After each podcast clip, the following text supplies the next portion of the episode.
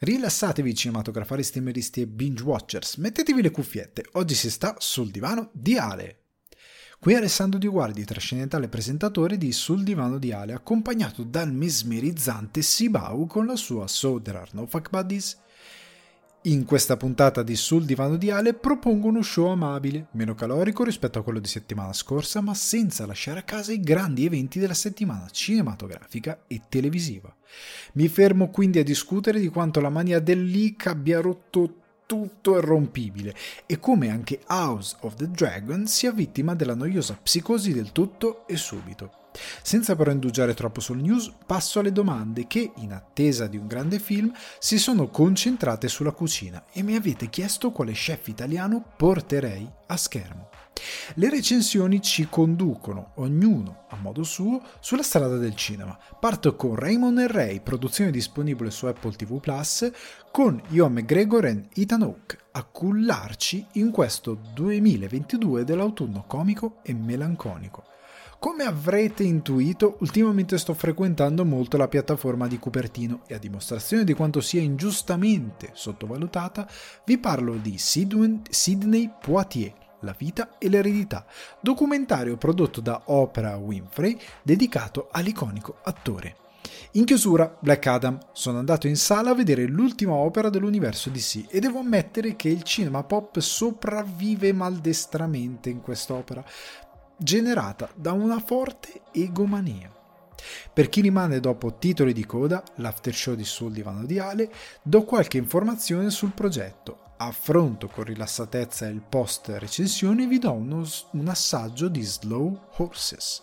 Chiacchiere, domande e argomenti frizzantini vi aspettano in questa puntata di Sul Divano di Ale. Fanciulli e fanciulle, signori e signori, bentornati sul divano di Ale, o bentrovati se siete nuovi, se siete nuovi dovete sapere che c'è il Patreon, patreon.com slash sul divano di Ale, e devo ringraziare i Patreon e devo ehm, chiedere scusa loro, perché sono contento di avervi qui, ma come avrete visto in uno degli ultimi post il contenuto esclusivo di ottobre, che a questo punto credo dovrò cambiare perché YouTube risponderà con dei tempi biblici a quello che è stato il mio eh, reclamo, dovrò cambiare, ho già un piano B, eh, è, stato, è stato bloccato e quindi non lo avreste mai potuto vedere. Quindi ve ne porterò un altro, vi porterò il contenuto di settembre che è andato a mancare, lo farò due contenuti di ottobre così da rimediare anche quello di settembre e ovviamente sto lavorando anche quello di novembre così avrete tutti i contenuti speciali per i tre Patreon che, sono, che hanno il tier massimo, quello da 10 euro.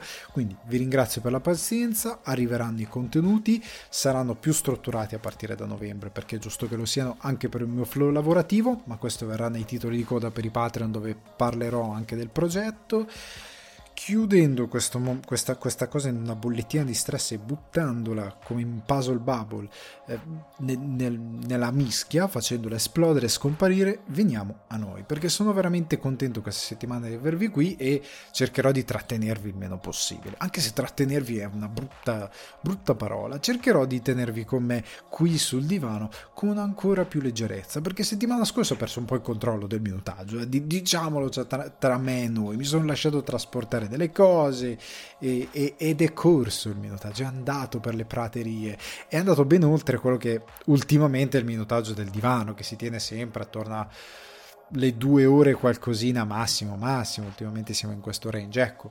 Questa settimana sarà più il caso di questa situazione. Ho veramente sbrodolato tantissimo con le recensioni, erano tante, erano approfondite, c'era molto di cui parlare, eh, quindi questa settimana ridimensiono le cose anche per darvi un contenuto più simpatico. E settimana prossima farò altrettanto anche perché vi ricordo che il venerdì arriva lo speciale di Halloween. Quindi orecchie ventese che ci sarà uno specialino per Halloween. I problemi di, di produzione si stanno un attimino risolvendo che sono problemi più che altro personali che impattano la produzione. Comunque arriviamo. Stiamo tutti tranquilli. Ora rilassiamoci, sediamoci sul divano perché parto parlando di alcune cosine che sono successe a inizio settimana un per meglio dire, nel corso della settimana e che hanno ehm, coinvolto anche il cinema. C'è stata per i nerd che sono eh, legati, nerd videogiocatori che sono collegati all'arcade di Ale, quindi conoscono benissimo i contenuti eh, videoludici eh, aggiornati rispetto all'arcade, ehm, che è stata la conferenza Konami relativa a Silent Hill. Chi di voi non sa niente di videogiochi, non vi preoccupate, non c'è nulla che vi annoierà. Se conoscete Silent Hill, magari è questo film horror che avete visto al cinema che è tratto da un videogioco.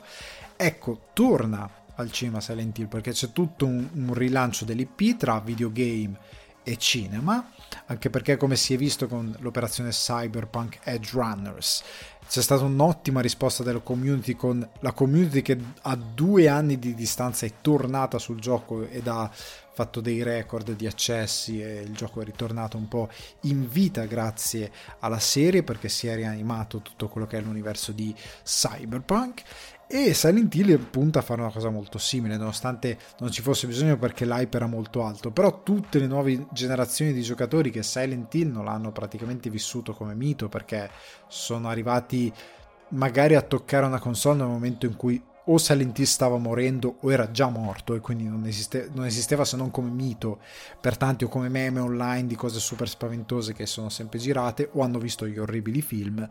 Ehm, o solo i mostri tipo Pyramid Dead è un'ottima occasione per rilanciare il brand e riportarli ai videogiocatori ma soprattutto estenderlo anche al pubblico visto che i videogame ormai come io questa cosa me la coccolerò per sempre ampiamente predetto eh, da me ormai 3-4 anni fa eh, sia, 3 anni fa perché 4 anni fa non credo esistesse il divano comunque i videogiochi sono la nuova wave del cinema quindi Rui Naito, responsabile del, dello sviluppo IP e cross media, ha presentato il nuovo Silent Hill per la regia di Christopher Gans, che ritorna dopo il suo buon film del 2006. Per me Silent Hill del 2006 è un buon film, eh, magari ne parleremo in futuro di adattamenti videoludici, farò uno speciale eh, magari sul canale più che eh, qui in podcast.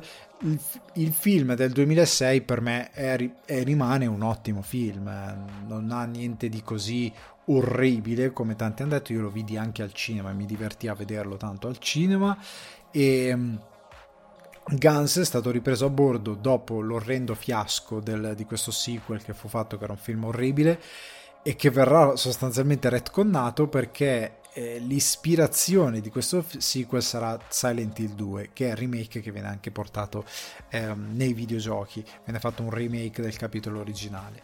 Ma questo ci viene a far anche mh, intendere come alcune dichiarazioni durante la presentazione ci hanno fatto intendere che quel tanto criticato e orribile sequel di Silent Hill verrà in un certo senso cancellato. Cioè, sostanzialmente ci hanno detto: sì, sì, ricordate quel film orrendo che non ho diretto io e con cui noi non c'entriamo niente. Bene, dimenticatelo perché tanto.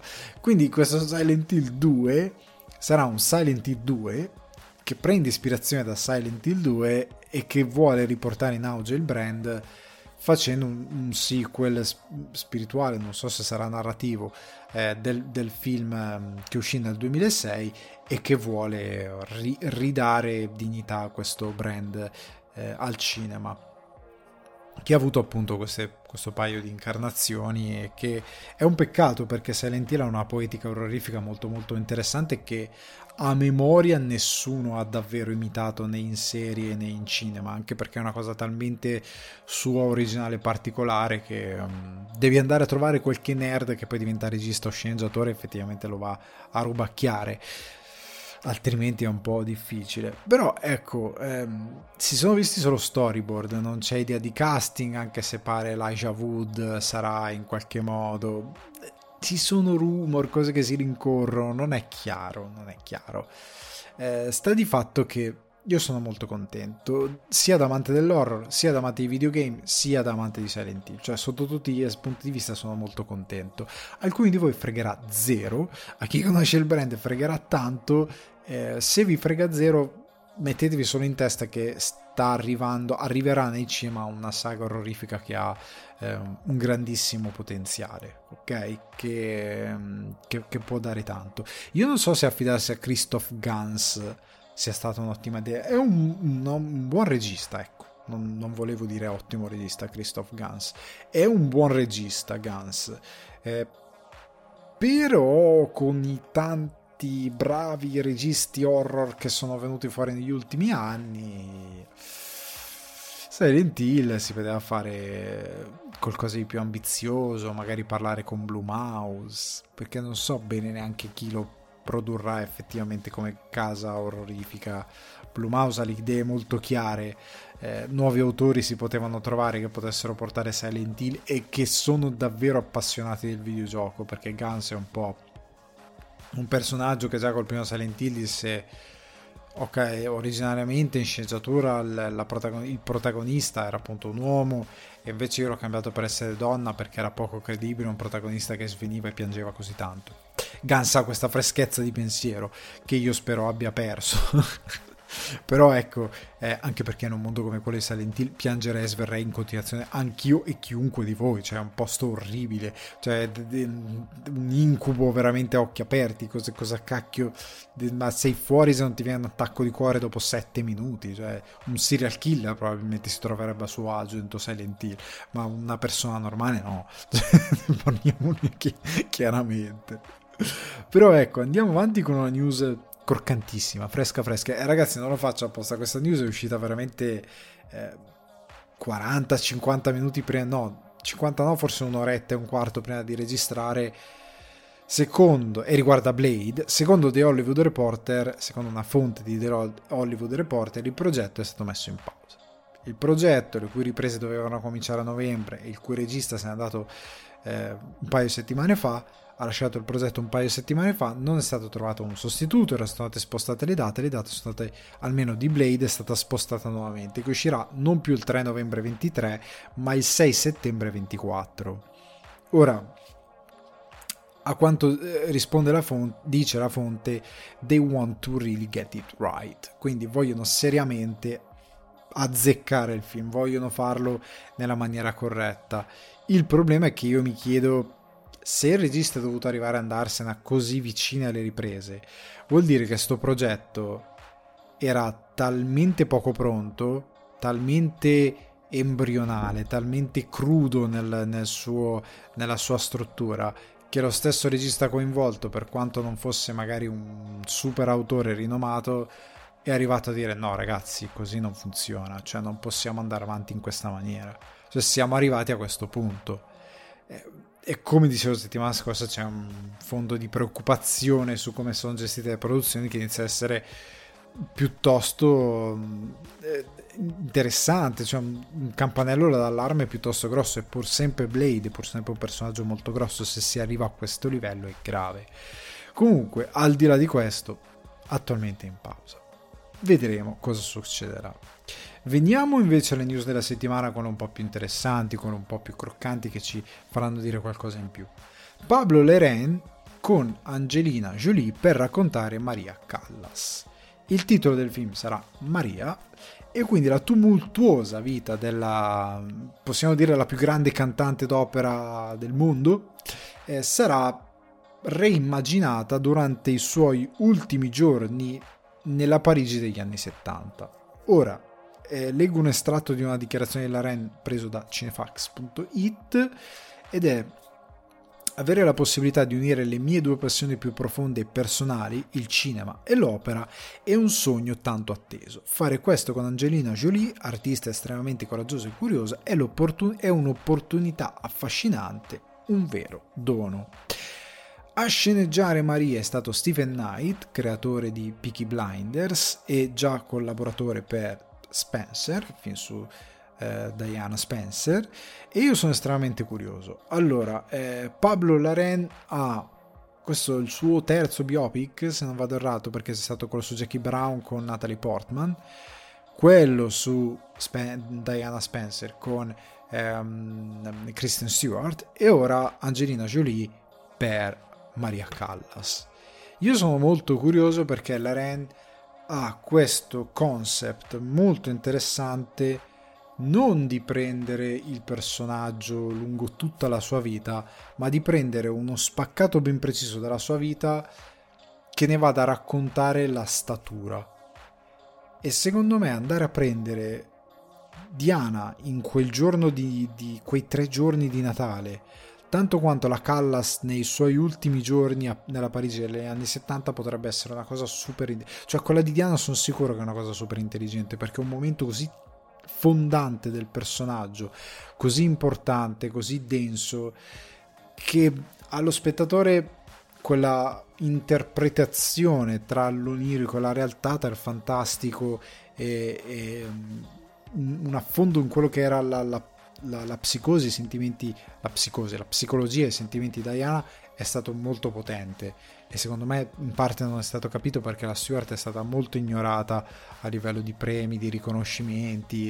Io ho visto veramente un comportamento come al solito di, di Hollywood abbastanza ignorante da questo punto di vista e per quanto riguarda eh, Angelina Jolie e la sua Maria, che dovremo vedere cosa farà, sono molto curioso perché questo concept, quest'idea per me è super vincente, perché mm, io odio i biopic quando sembrano dei coccodrilli, cioè quando sostanzialmente, come quando muore un personaggio famoso, si fa il giga riassuntone per ricordare il personaggio e lo trovo molto riduttivo ehm, molto pe- perde talvolta questi biopic che riassumono tutta la vita di un personaggio tendono a perdere densità perché il personaggio vola tra una fase e l'altra della sua vita così velocemente che non, ehm, non riesce a prenderlo non riesce ad acchiapparlo è, è sfilacciato è, ca- senti questa cavalcata questa fretta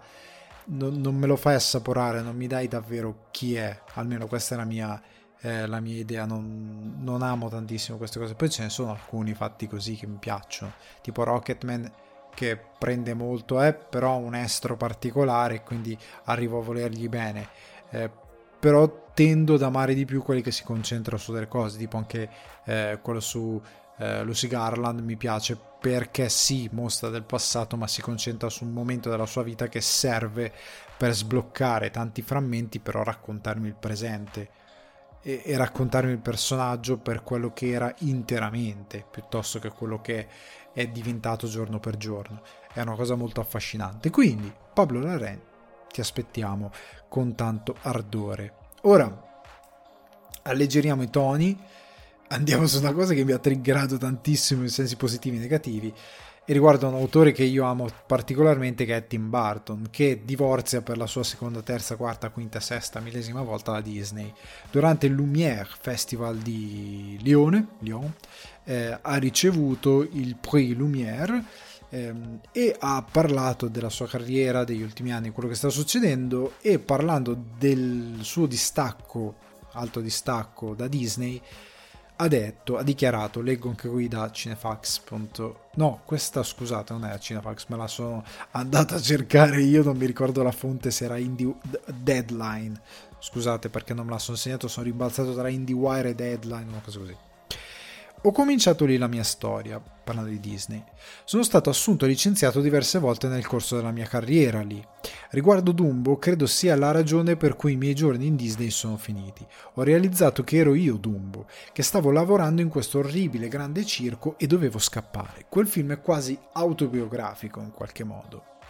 Allora, ehm, Barton, al di là delle produzioni tipo eh, Alice nel Paese delle Meraviglie, Dumbo, eh, queste produzioni qui, è in Disney da 2 miliardi di anni, ha fatto tante opere, eh, tanti suoi film sono produzioni Disney, anche Frankenweenie esteso da cortometraggio e qualche anno fa è diventato eh, lungometraggio, non un film particolarmente ispirato. Comunque, ehm, diverse sue produzioni sono cadute sotto il cappello di produzioni Disney ha litigato moltissimo, ha, ha, ha, fatto delle cose all'interno di Disney quando si annoiava nelle animazioni perché era frustrato di lavorare lì, è stato anche in parte cresciuto da Disney, però è chiaro, guardando la carriera di Barton, eh, che non è la prima volta che appunto divorzia da Disney anche per sua stessa ammissione, che secondo me non doveva arrivare a questo punto per, della sua carriera per capire che doveva staccarsi.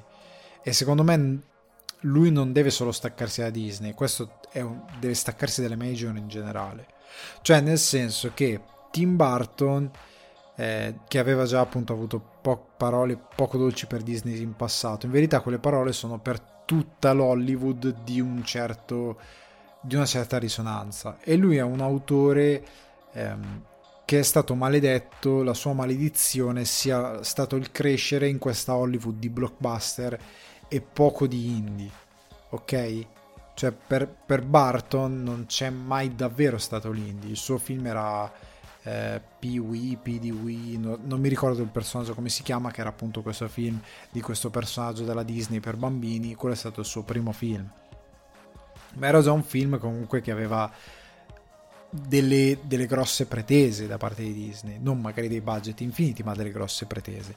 E da lì lui ha com- continuato sempre la sua cavalcata. Ma se io guardo i suoi film migliori, sono quelli dove lui affonda nel suo retaggio della sua immaginazione, dove lui lavora su quello che è quello che ha dentro la sua testa, dentro i suoi mostri, dentro la sua poetica. Ed è lì che funziona Barton, ok? Secondo me lui avrebbe dovuto adattarsi a una, a una situazione più moderna o comunque scendere da questa giostrona hollywoodiana e fare come tanti altri autori andare nell'indie. Perché guarda Shyamalan e altri autori o autori contemporanei come Eggers e via discorrendo quando stanno nel budget più medio basso fanno delle grandi cose quando vanno in produzione di un certo livello tendono a perdersi un po', ad edulcorare la loro poetica, a vendersi un po', a vendersi molto tra virgolette, perché devi scendere dei compromessi che un po' minano quello che è il tuo lavoro. Per me Barton doveva seguire la strada di Lynch, nel senso che Lynch si è avuto delle buone produzioni alle spalle, ma non aveva mai il produttore che gli dava i fantastiliardi per fare il film. Sempre molto ok? Cercando di riuscire a fare il suo progetto. Come lo voleva fare lui, studi stranieri, eccetera, eccetera. Barton doveva fare così. Cioè, dopo Big Fish, dopo Ed Wood, Mars Attack, ok, sei riuscito, ti hanno cassato il tuo Superman, ehm, ti hanno eh, distrutto eh, la possibilità di fare determinati progetti. Stai nel tuo, rimani nel tuo, fai il tuo, immagina le tue opere, non adattare eh, i P per il, il piacere di fare una cosa che potrebbe essere tratta da uno young adult come il libro di Miss Peregrine e magari andare alla ricerca del grosso incasso per lavorare magari con effetti visivi che non sono il suo eh, per lavorare con ad esempio l'esercito delle scimmie uno dei, dei film di Barton non è gran, granché in tutte le sue parti. Magari fare delle cose che non sono esattamente il suo pane. Avrei gradito avesse scelto faccio il mio, faccio esattamente quello che voglio fare dall'inizio alla fine col Final Cut, con l'immaginazione come, come la voglio io, fare altri film tipo Sleepy Hollow, tipo appunto Ed Wood, fare un cinema magari più piccolo, più fedele a se stesso e dove lui poteva avere libero sfogo. Anche questa serie su Mercoledì Adams, io ho un po' paura che per adattarsi a Netflix abbia magari svenduto determinate cose che sono parte della sua poetica. Spero di no, spero sia una serie meravigliosa. Però ecco, io vorrei un Barton più libero e più lontano, però credo sia troppo tardi. Cioè ormai è fine carriera, cioè perché inizia a essere grandicello Barton. Non credo che arriverà mai a dire faccio una produzione piccola e mi faccio gli affari miei. Non è cresciuto in quel sistema lì eh, non ha neanche forse la libertà mentale di fare quella cosa lì, mentale, non che non lo possa fare, cioè nella sua testa è talmente cresciuto con quel sistema di fare Hollywood con tanto budget o comunque con eh, delle produzioni di una certa risonanza che non, magari non gli viene neanche in testa di fare una cosa così. Ok? Però di Orsay a Disney io gli auguro di tornare a fare cinema, ripeto, magari a, a un budget più modesto però di fare esattamente quello che vuole lui e dove possa essere libero di esprimersi come vuole. Venendo invece, parlando di esprimersi come si vuole, alle serie tv, devo parlarvi di una serie tv che è tratta da un film che finalmente sta arrivando in Italia e che in Irlanda e nel resto del, d'Europa è uscito nel 2021 non è entrato questo è un, mio, un, po' un mio rimpianto. Non sono riuscito a vederlo l'anno scorso. Era nei cinema. Dovevo andare ho avuto un contrattempo non sono andato Si tratta di Boiling Point che vi recensirò settimana prossima perché questa settimana ci sono le anteprime stampe e poi c'è la data di distribuzione, arriva il 10 novembre nelle sale italiane grazie a Heart House che è un nuovo progetto editoriale, editoriale di I Wonder Pictures riguardo il cinema d'essè, definito così. Eh, non è cinema d'essè, questo di Boiling Point. Comunque si parla di... Eh, un film che rosico perché se l'avessi visto l'anno scorso sarebbe sicuramente finito nel divano d'oro perché è uno dei film che mi ha colpito di più lo scorso anno cioè dello scorso anno. L'ho visto quest'anno rientrerà probabilmente nel divano d'oro di quest'anno. Ve ne parlo poi settimana prossima. Vi dico solo che è un film sulla cucina, è stato nominato a 4 BAFTA, eh, dei quali due sono Outstanding British Film, quindi miglior film inglese, e Best Actor in a Leading Role per ehm, oddio, oddio, oddio, Stephen Graham, Stephen Graham, che è grandissimo nel film. E um, BBC ci fa una serie, ci fa una serie che sempre con Stephen Graham, Graham e Hannah Walters, che sono due dei protagonisti, che ritornano e in cinque parti faranno il sequel di Boiling Point. Quindi questa serie in cinque parti, le cui riprese inizieranno nel 2023, nei primi mesi, si ambienteranno sei mesi dopo la fine del film e continueranno il film.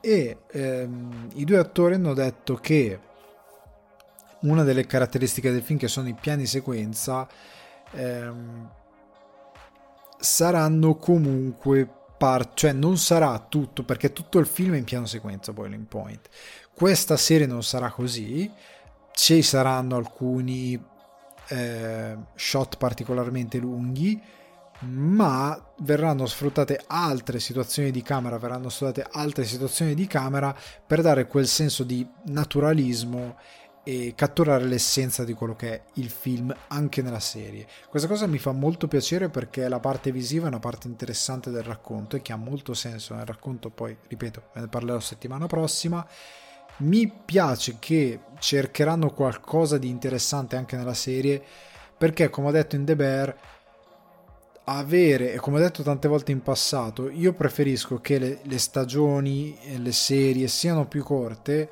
studiate meglio a livello visivo, eccetera, eccetera, per soddisfare tutti i lati di quello che sono le produzioni.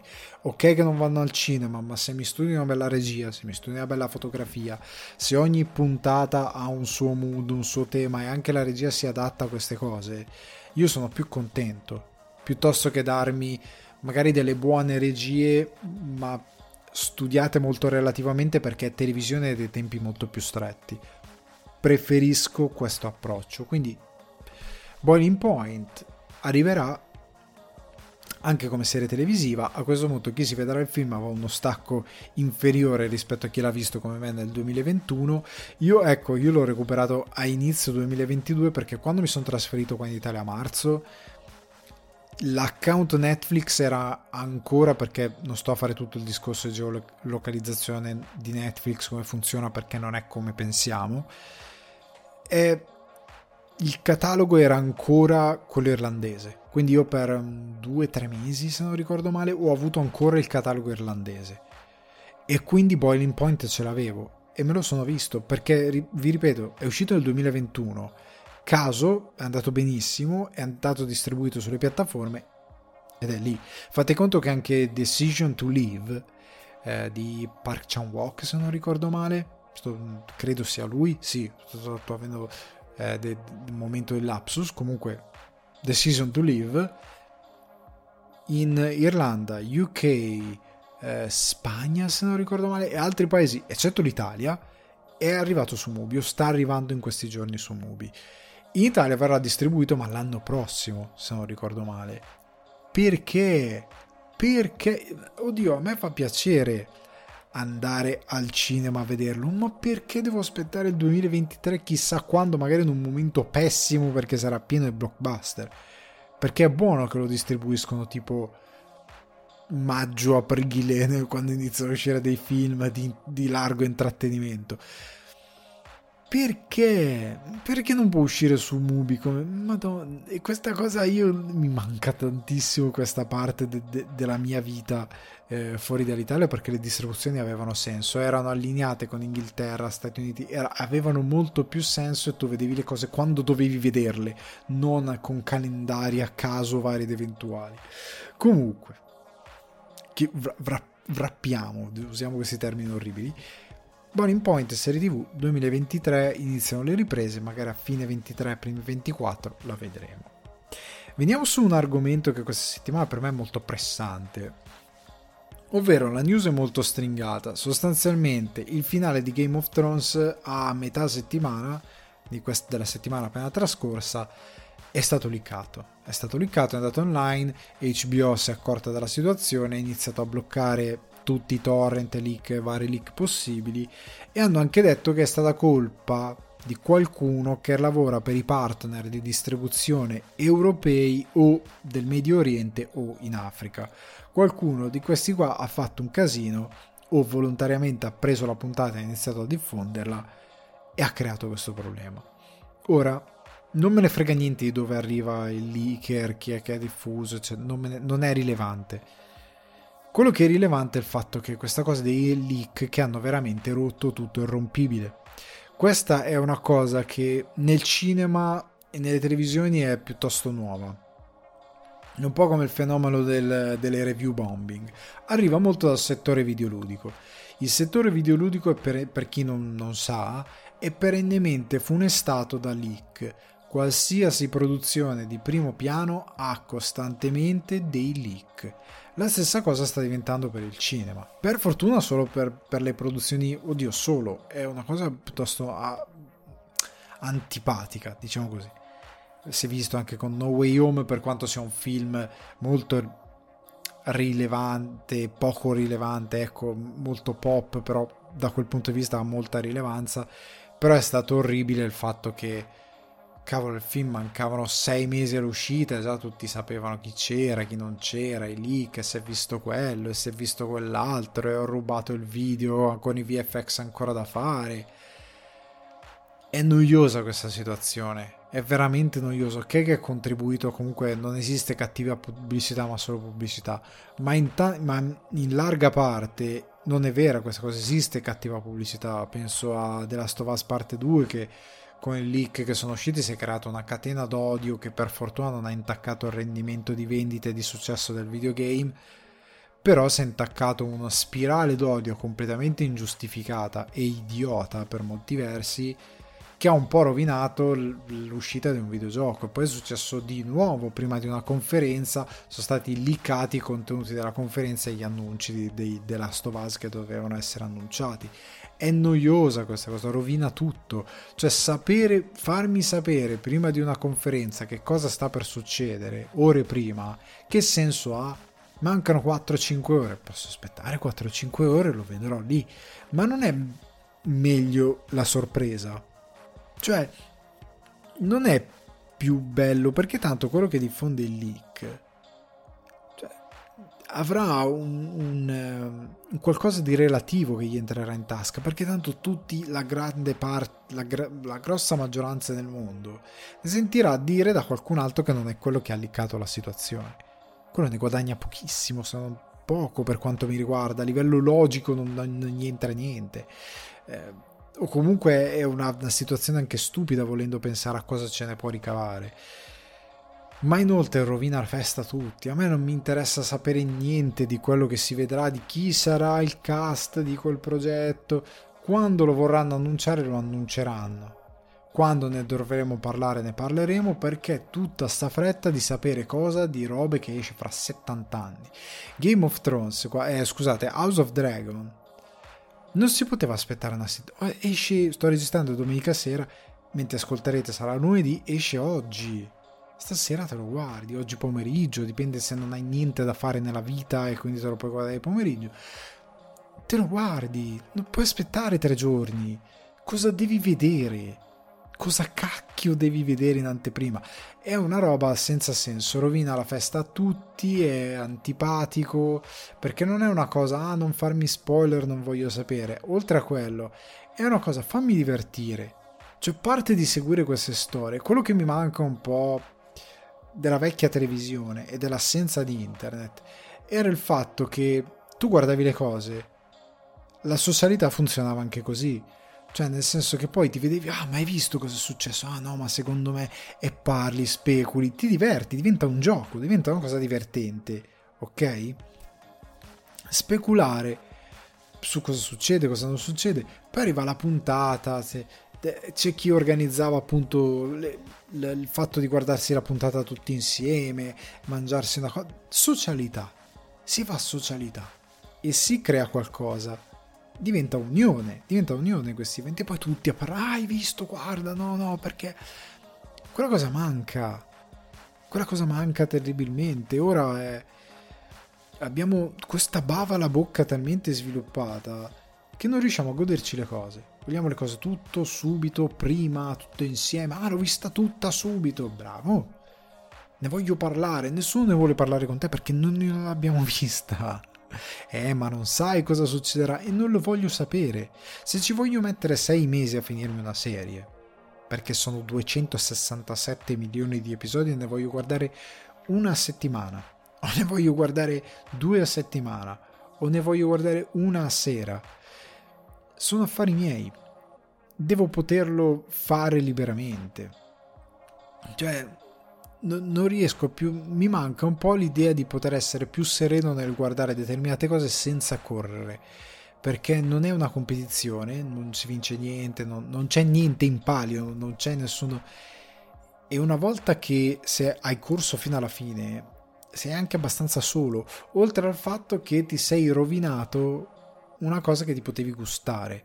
È come se tu vai al ristorante hai fame, vuoi mangiare quella cosa che hai aspettato magari una settimana per poter mangiare. Era una settimana che dicevo, cavolo, questo fine settimana voglio andare lì e mangiarmi un bel piatto di carbonara. Arriva il momento, vai lì, te lo mettono davanti e tu in 4 secondi l'hai finito. 4 secondi.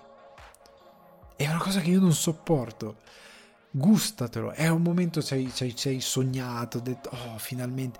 Vai, divertiti, divertiti, goditi quella cosa lì. È, è, è, più bello, è più bello se te la godi.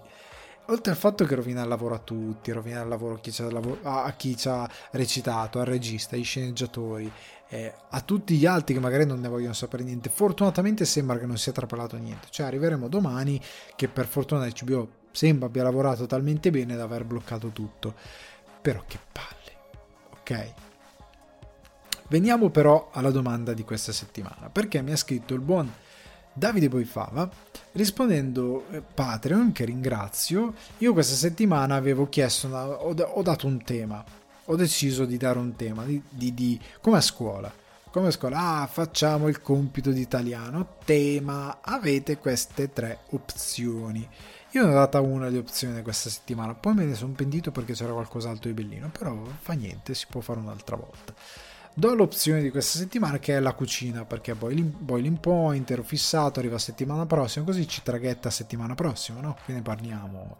E poi magari mi potete scrivere voi e poi, poi, poi ci lavoriamo su questa cosa. Comunque mi scrive Davide. Buongiorno Alessandro. Riguardo al tema culinario la mia domanda è Visto il trend di film biografici romanzati, secondo te quale chef italiano o non lo meriterebbe? Secondo me chef Locatelli, da, emerso, da quanto emerso da alcune sue interviste, avrebbe una storia molto cinematografica. Grazie per l'attenzione, ti auguro una buona domenica. Grazie a te Davide. Bella domanda, bella domanda. Allora, ti do delle risposte ramificate. Allora, chef internazionali non saprei io guardo i vari. Oddio, Masterchef US ho smesso da diverso tempo. Quello italiano lo guardo ancora perché è molto più bello di quello US. Molto, molto, molto più bello. C'è molta più fantasia. I piatti sono più interessanti. Le prove di quello US sono sempre il pollo. Eh. Poi vanno dai pompieri o dai militari o al matrimonio. Non ne posso più. Quello US è sempre uguale. Cucina sempre le stesse cose sono degli incompetenti assoluti. Secondo me prendi il vincitore di un'edizione US, la metti a caso in una, in una selezione italiana, va fuori le selezioni, cioè non, non le fa. Comunque, Eh, ma non è per campanilismo, perché guardando le prove che gli fanno fare, fanno delle robe imbarazzanti.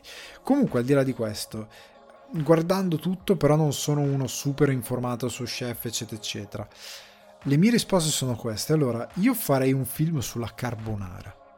Nel senso che tempo fa venne fuori questo corto per i cent'anni della carbonara, una cosa del genere, della Barilla, mi pare, con Claudio Santamaria che riassumeva una delle storie, delle teorie, credo, se non ricordo male, su come è nata la carbonara. Secondo me ci puoi fare un film. O, cosa che vale anche per, i, per, i, per gli chef, ci puoi fare una, una serie antologica.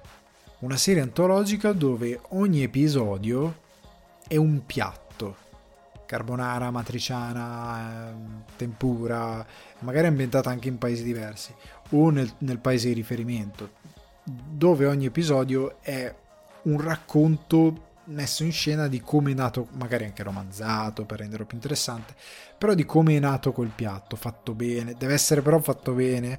Questo potrebbe essere una cosa molto ganza. Io farei una cosa così, se dovessi fare una cosa sulla cucina, ok? Perché è un modo anche per dare per parlare delle proprie origini eccetera eccetera. Una cosa molto, eh, molto importante e molto ganza. Io farei così. L'altra cosa che farei per quanto riguarda gli chef anche non il film visti i tempi la serie antologica anche qua. Una serie antologica dove ogni puntata parlo di uno chef. Magari se lo chef ha più sfaccettature fai più puntate. Però una cosa alla Pablo Laren dove racconti uno chef in un momento specifico della sua vita o magari scegli di appunto nell'arco di 50-60 minuti di raccontare le, le, cose precise, cioè prendi lo chef in cucina in un servizio, lo racconti in un servizio e nel frattempo vai a ricostruire. Tipo io racconterei anch'io Giorgio Locatelli sembra perché proprio eh, ci ho trovato molti punti in comune. Poi io la sua storia l'ho sentita durante una delle edizioni di Masterchef c'era il pre, pre-puntata, quando stavo ancora in Irlanda, c'era il pre-puntata, lui veniva intervistato e parlava di cosa è significato eh, aprire il ristorante a Londra, crescere studiando cucina e cosa pensava. E da italiano a Londra che deve aprire il suo ristorante, che deve fare determinate cose e che pensa costantemente questa la figura della nonna che cucina determinate cose, poi è una nonna di un'altra epoca, cioè probabilmente post guerra, con eh, una crescita diversa, con dei valori diversi, con una ricerca anche diversa del cibo, con un affetto nel cibo completamente che si sta perdendo anche per via di come viviamo la, in modo secondo me distopico il cibo, perché ormai si cerca di mangiare anche eh, i coriandoli per, per stare in forma, qualsiasi. Ormai abbiamo talmente deformato il nostro rapporto col cibo che siamo disposti a mangiare dei surrogati piuttosto che lavorare con il cibo e con quello che abbiamo per mangiare bene.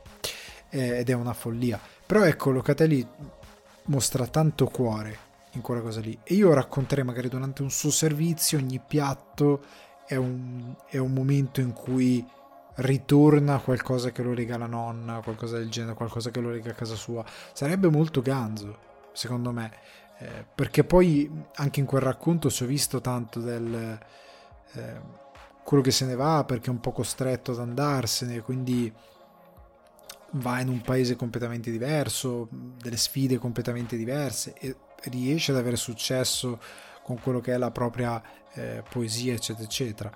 Allo stesso modo ne farei uno su Massimo Bottura. Io mi ricordo guardai una docu-serie dove ogni puntata era uno chef, c'era la puntata dedicata a Bottura e mm, sembra uno molto interessante che è andato a New York, si è seduto a un caffè, ha detto voi lavorate male, vi faccio... Cioè, Bottura è un personaggione, è un personaggio che ha una testa molto particolare, secondo me sarebbe molto bello raccontare anche lui in un... Eh, in un in questa papabile serie antologica dove ogni episodio è uno chef. Anche perché la cosa interessante sarebbe che eh, puoi affondare in quello che questi programmi di cucina del cavolo non ti raccontano. Cioè io ho apprezzato tantissimo Cannavacciuolo che è andato in televisione a dire eh però io per certe cose mi pento perché dei miei vent'anni non ho fatto determinate cose, eh, perché sono sempre stato lontano dalla famiglia, certe cose per la cucina, eh, di quando lui racconta di suo padre che dice sei sicuro voleva raccontare in cucina perché vedi questo giorno di Natale non lo farai mai perché sarai... Lavorare in cucina significa prendere determinate scelte. Se la cosa ti ossessiona, ed è una cosa che in The Bear ad esempio c'è molto, è la tua strada, altrimenti bada bene a quello che stai facendo. Perché poi la televisione ha filtrato quest'idea che tutti si va in televisione, ma non è così. È ovvio che non è così. Non tutti gli chef finiscono in televisione, non tutti gli chef diventano stellati, non tutti gli chef lavorano di invenzioni e poi fanno. Quindi bisogna anche trasmettere quel lato, ok? Che è un lavoro molto da blue collar che ha al suo interno dell'arte, che ha al suo interno delle cose molto appassionate, ma c'è anche un aspetto da blue collar di sacrificio, eccetera, eccetera, e da lavoratore che va raccontato. Non è il glamour che ha trasmesso tante cose. Poi anche Gordon Ramsay sarebbe uno interessante, perché questa cosa che giocava a calcio, eh, le sue origini poi sono assurde, è molto interessante anche lui come personaggio, perché noi magari molti di noi lo conosciamo solo esclusivamente per quello che è la sua presenza televisiva, ma lui come eh, studio di chef e origini è, è, una testa molto molto interessante, quindi sarebbe bellino raccontarlo. Però io farei così, cioè se dovessi proprio scegliere cosa e come raccontarlo, andrei in quella direzione e sperando di aver dato una buona risposta a Davide, aver ispirato magari alcuni di voi con questa domanda, magari mi scriverete voi cosa, eh, cosa pensate di questo tema, cosa adattereste voi, chi rappresentereste, poi, poi ce la pensiamo e facciamo un bel con voi dedicato a questa cosa della cucina. Però andiamo, caracolliamo nelle recensioni. Parto con ovviamente l'autunno comico e melanconico per parlarvi di Raymond and Ray che trovate su Apple TV Plus, regia di Rodrigo Garcia sceneggiatura sempre dello stesso Rodrigo Garcia, cast principale Ethan Hawke e Ewan McGregor, trama Raymond and Ray racconta la storia di due fratellastri cresciuti nell'ombra di un padre terribile, ma senza perdere il senso dell'umorismo. Il funerale del genitore sarà la loro occasione per reinventarsi. Ci saranno rabbia, dolore e follia, forse amore, sicuramente una buca da scavare. Produttore Alfonso Cuaron, Veniamo a questa produzione Apple TV Plus. Allora, io questi film TV da piattaforma inizio a gradirli e inizio a comprenderli. Cioè, oddio, li ho sempre compresi, nel senso che se io fossi un, un regista che ha in mano una sceneggiatura, ma che si rende conto che quella sceneggiatura, come mi disse un produttore molti anni fa, mandata in sala sarebbe un suicidio, perché le sale sono un po' cambiate. Mandarle in sala sarebbe un investimento che farebbe solo male a me perché il ritorno economico non sarebbe così brillante da giustificarlo e da farmi fare una bella figura con la produzione e con chi ci ha messo soldi, lavorare con una piattaforma e magari riuscire a ottenere dei mezzi più interessanti è un'ottima strada. Perché questo Raymond and Ray è un film molto interessante che vi consiglio di guardare. Settimana prossima vi consiglio qualcosa di effettivamente comico perché sono andato molto sul melanconico perché anche una birra al fronte ha dei momenti molto melanconici, non è super comico, super da ridere sempre comunque è lì sul filo. Voglio darvi magari settimana prossima andiamo qualcosa su. È leggero, minimo minimo non succede. Comunque ci proveremo. Al di là di questo, allora, ehm, è un film che è un po' nelle mie corde. Cioè, questo dipende un po' dai vostri gusti. Nel senso che io ho sempre amato questo racconto di fino a prima di effettivamente lasciare eh, i miei luoghi, diciamolo così, eh, con la testa, con l'idea nella testa di un giorno comunque andrò da un'altra parte. Eh, ho sempre avuto questo grosso legame col con queste narrative di personaggi che lasciano il posto dove sono cresciuti, dove sono... Eh, e poi per una ma- ragione o per un'altra tornano indietro e rivisitano certe esperienze. Questo film non è la stessa cosa, perché questo è un ritornare al proprio passato, alla propria crescita più mentale, perché loro non fanno un gran viaggio, fanno un viaggio di poche ore di macchina. Non è tanto guardiamo dove siamo cresciuti, è una parte che manca totalmente è più un guardiamo a chi ci ha cresciuto, nostro padre, che loro odiano con tutto il cuore perché il padre era veramente un pezzo di fango. Cioè, il padre era una persona orribile perché più passa il tempo, più raccontano gli aneddoti e più il padre è una persona che Dio mio avresti voluto prendere a sprangate, cioè un uomo che schifo di padre e che schifo di persona. E loro hanno tutte le ragioni del mondo per, odiarne, per odiarlo e tutti e due sono stati contaminati talmente tanto da questo padre orribile che hanno subito le conseguenze di questa orrenda educazione la loro vita non è proprio quella di entrambi serena. Abbiamo due personaggi molto distrutti per via di quella che è stata la loro crescita, nonostante ci vengano presentati anche con leggerezza, in modo un po' sopra le righe. Però è chiaro che tutti e due, e tra l'altro Ethan Hawke e Ewan McGregor sono perfetti per interpretare due personaggi, hanno una malinconia di fondo che gliela vedi anche quando sono zitti, cioè non c'è bisogno che dicano delle battute. Eh, Ewan McGregor che è comunque un figo, qua fa l'uomo mite, cioè lui passa ad essere Obi-Wan con la barba, tutto figo, a interpretare un uomo assolutamente mite, mediocre, che ha fallito tantissimo nella sua vita e che ha subito tantissimo. Allo stesso tempo troviamo un Ethan Hawke che è molto più ganzo, ma che è incredibilmente rotto. Poi è questa cosa che lui è una sorta di jazzista, di musicista jazz che suona la tromba e la sua tromba è presente nel, nel film, nel senso che è, interessante come questa musica jazz di tanto in tanto in dei momenti particolari si solleva. Tu sei lì, parte questa tromba in sottofondo e, e, sottolinea qualcosina. Non alla Birdman dove tu, tu, tu, perde, prende tutto il sopravvento. È una cosa molto delicata che sta sotto e sottolinea certi momenti. A me piace tantissimo il jazz, quindi eh, Coltrane, eh, Miles Davis, eh, a me piace tanto. E quindi pur non essendo un esperto. E quindi ho amato questo, in, questa introduzione della musica jazz sotto che tiene su ogni tanto il racconto senza invaderlo, eh, anche se trovo poteva essere fatto con molto più grazia un po' tutto il film, anche se registicamente va, è un buon film a livello di regia, montaggio, messa in scena, è un buon film. Solo che in tutta questa elaborazione, nei, eh, in tutta questa trama che ruota attorno al lasciare andare. Cioè, hai avuto questo padre orrendo che anche nel momento in cui, perché più loro devono andare a sto funerale per fare determinate cose che il padre ha lasciato scritte che devono fare, loro non ne guadagnano niente, scoprono sempre più cose che riguardano come è cambiato loro padre, qual era la percezione che gli altri avevano di lui, eh, che è molto opposta alla loro cosa ha fatto in tutti gli anni in cui lui è stato lontano da loro?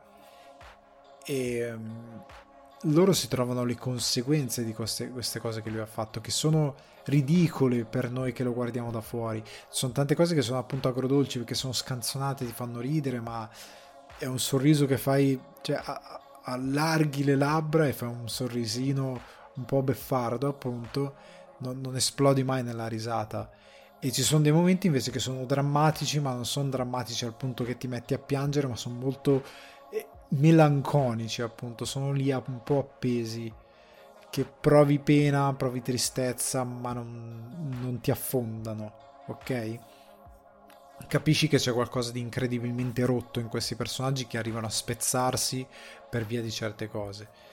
È un film che ha questi lati che mi sono piaciuti molto, che ho trovato molto interessanti. Eh, però nella sua stramberia, nel suo essere agrodolce, nel suo essere eh, nel suo avere questi temi che a me piacciono e dei protagonisti che ho gradito, perché poi è bello che loro sostanzialmente nella trama dice sicuramente c'è una buca da scavare, fate conto che loro la maggior parte del film la, la passano al cimitero a scavare la buca dove devono seppellire il padre perché lui lo chiede nel suo testamento e loro accettano.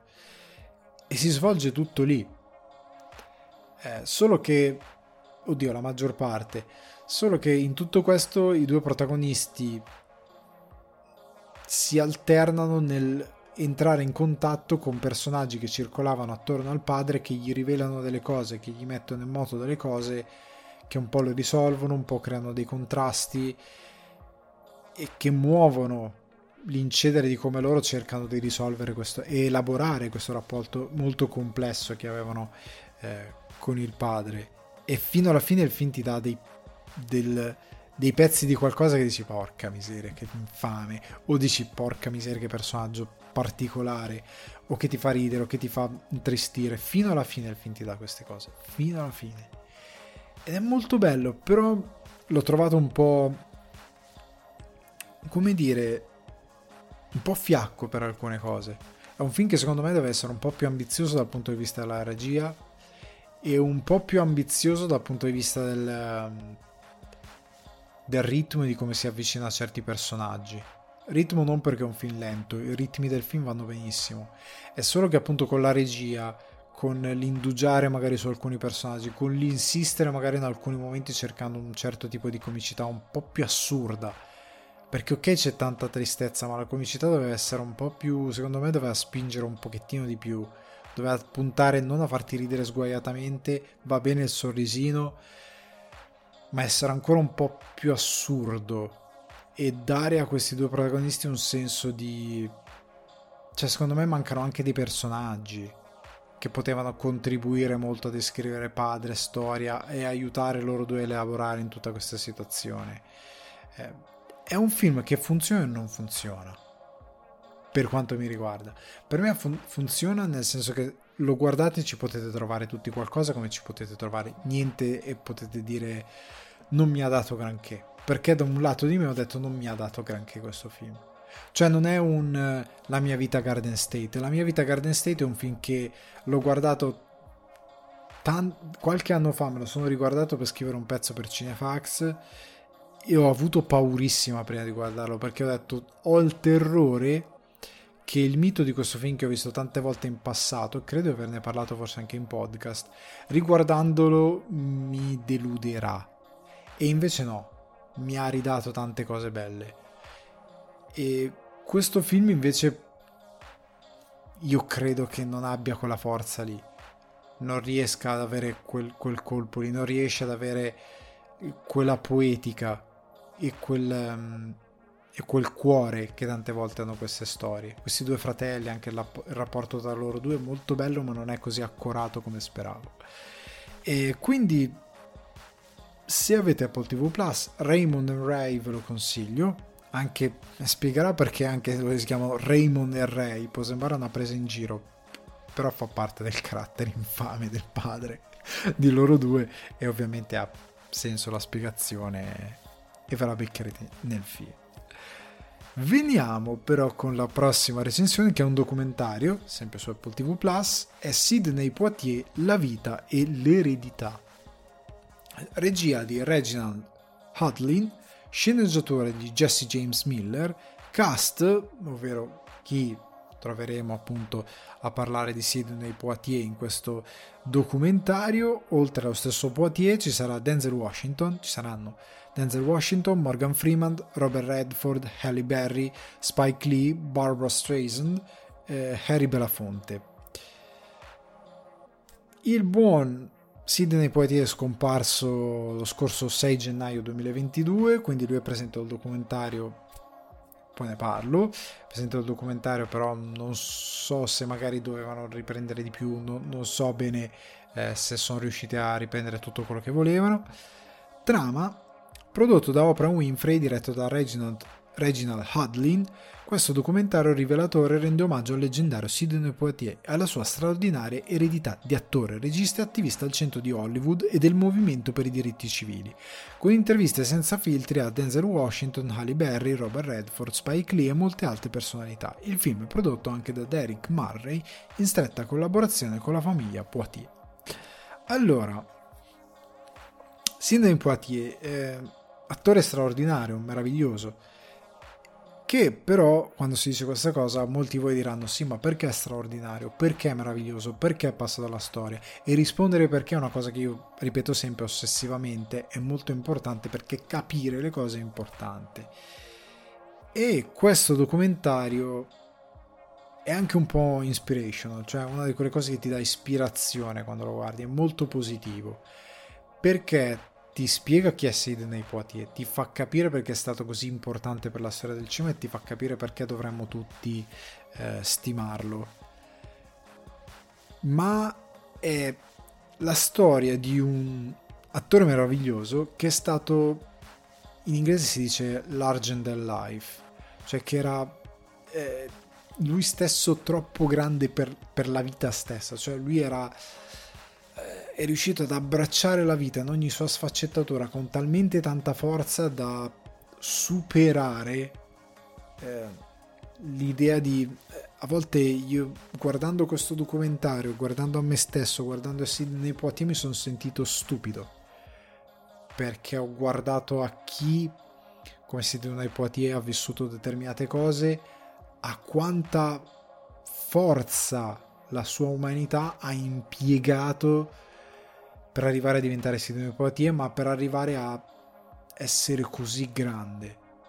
Cioè, non perché io voglia essere grande, parliamoci chiaro, ma perché nella vita di tutti i giorni, per quello che dicevo molto di ispirazione, nella vita di tutti i giorni tutti noi abbiamo delle piccole sfide, delle piccole cose, ci facciamo abbattere da dei problemi stupidi, dei problemi idioti, ci, ci, deprimiamo per delle cose che sì hanno sicuramente la loro importanza, ma siamo meglio di come ci dipingiamo e lo possiamo essere, dobbiamo un attimino caricarci mentalmente e psicologicamente per capire cosa possiamo fare. Cioè, il documentario si apre, eh, oltre, ecco, oltre al fatto che vi preannuncio una cosa, non viene ritratto come un santo Sidney Poitier, è ritratto come un uomo che comunque ha eh, le sue fallibilità, i suoi punti deboli, eh, che, che mm, era comunque un, pur sempre un uomo legato fortemente alla, di, alla vita, legato fortemente a desideri semplici, e desideri anche nobili, ecco. Cioè uno legato moltissimo all'idea, cioè una delle sue forze motrici era devo badare alla mia famiglia. Mi è stato insegnato che devo badare alla mia famiglia, quindi io ho dei figli, che siamo fatti tutti con una stessa madre o con un'altra, non importa, sono tutti la mia famiglia, io devo badare a tutti loro, questo è il mio compito primario, e amare tutti loro.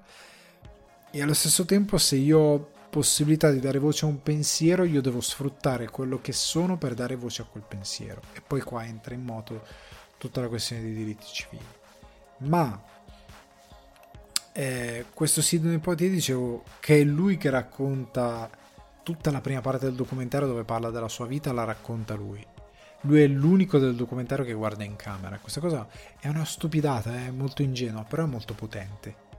Cioè il fatto che Oprah Winfrey, chiunque altro, guard- non guardino come un documentario, diciamo, l'interlocutore, piuttosto che l'occhio della camera, come si fa nei documentari, Poitier, parlando di se stesso, guarda te spettatore ed è una cosa fortissima appunto per via del, del magnetismo che ha quest'uomo. Secondo me è stata una decisione molto intelligente perché uno di narrativa due per sfruttare è un narratore straordinario Sidney Poitier incredibile. E, e nel raccontarti la sua vita ti guarda negli occhi con sincerità ti dice quello che ti deve dire.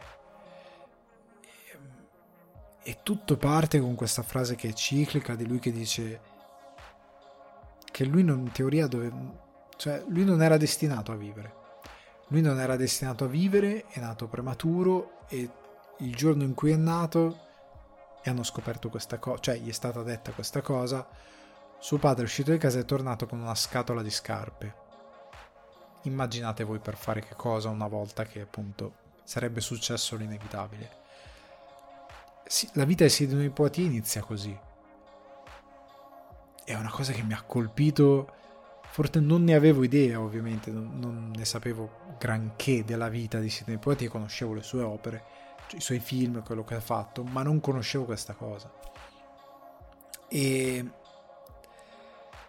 ed è una cosa potente e lui la guarda e lui la racconta guardando in camera e parlando a te io mi sono commosso tantissimo eh, guardando il documentario, mi sono commosso guardando questi personaggi grandiosi, Denzel Washington, ma la stessa Oprah Winfrey che è un simbolo enorme, che piangono, Oprah Winfrey che piange di gioia, che piange di commozione, eh, ricordando la prima volta che l'ha visto e che per lei era bellissimo ed era eh, è andato da lui. E, è una cosa che mi ha, mi ha colpito fortemente per quanto Sidney Poitier è stato dicevo prima, un simbolo.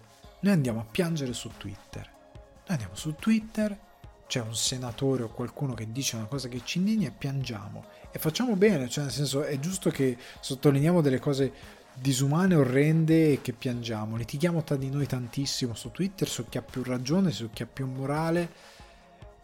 E poi nella vita veniamo presi a calci, tutti, tutti che facciamo queste piangine su Twitter e sui social e via discorrendo e che litighiamo tra di noi per principi che poi nella vita non si riflettono perché non facciamo tutti noi, una percentuale molto bassa lo fa davvero, questa è una credenza che ho, e mi ci metto io nel mezzo tra quelli che non fanno sempre, eh, che non seguono sempre dei principi morali forti per i quali litigano eh, riguardo alla società. Facciamo così, facciamo questo casino e però viviamo in un mondo che sostanzialmente per certi versi non è accettabile, ma che ci permetterebbe tantissimo di combattere certe battaglie e ingiustizie. Sidney Poitier è nato in un contesto dove, Dio mio, non c'erano i diritti civili per le persone nere. Non era stata ancora redatta la carta con le leggi per i diritti civili delle persone nere non vi dico lui da dove viene, però è stato catapultato in questa realtà. Lui racconta anche un aneddoto che lo racconta in quanto ragazzino, adolescente, ed è una cosa che pensando appunto a noi che piangiamo su Twitter, dico chiunque di noi in quella situazione, che cosa sarebbe mai potuto... Cioè è una cosa incredibile. Lui ha sfruttato tutto quello che aveva, tutto quello che era nel, nel perseguire un principio morale molto alto, contestualmente diventando l'uomo che poteva eh, saper badare alla sua famiglia e amare la sua famiglia. È una cosa incredibile, incredibile quello che lui è riuscito a fare. Per questo anche dico è molto di ispirazione, perché non sono frasi fatte, non sono eh, una collezione di motti uno sull'altro, sono fatti, sono storie, sono racconti, eh, sono appunto cose fattuali che sono lì per dire oh questo è un uomo, un essere umano che sanguina, che poteva essere ucciso, che aveva che poteva essere facilmente affondato perché è andato dentro qualcosa che dove se ti affondano tu non lavori più e è finita.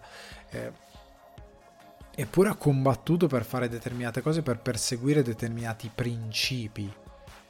E noi in una società estremamente di estremo benessere piangiamo per delle cose dove le nostre conseguenze sono infinitamente più morbide rispetto a quello che avrebbero potuto subire all'epoca.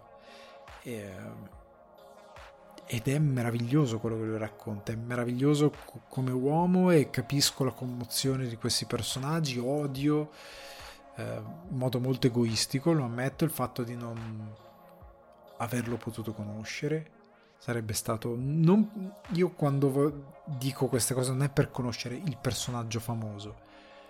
Eh, io vorrei e, e, mi danno quando non succede quando non, non ne ho occasione conoscere determinati personaggi perché li stimo per la loro intelligenza e perché li stimo per quello che sono e vorrei prenderne qualcosa. Eh, capisco Oprah che piange, che dice era bellissimo, lo capisco, empatizzo molto con quella sensazione. Eh, e questo documentario vi riesce a passare molto bene quello che era Sidney Poitier come uomo, come artista.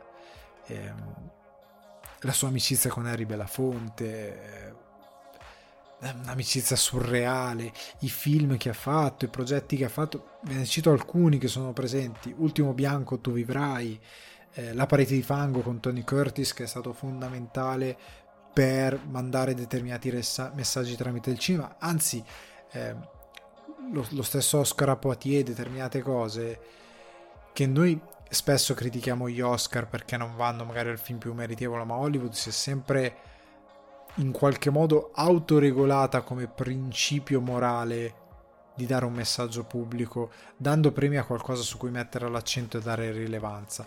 Quello che io critico personalmente, sfortunatamente, è che nel tempo recente questa cosa è molto modaiola, è frivola, non ha una conseguenza vera nella realtà. All'epoca certi premi, eh, certi messaggi in cima, oltre ad essere molto più aggraziati come La parete di fango, è molto più intelligente elaborato.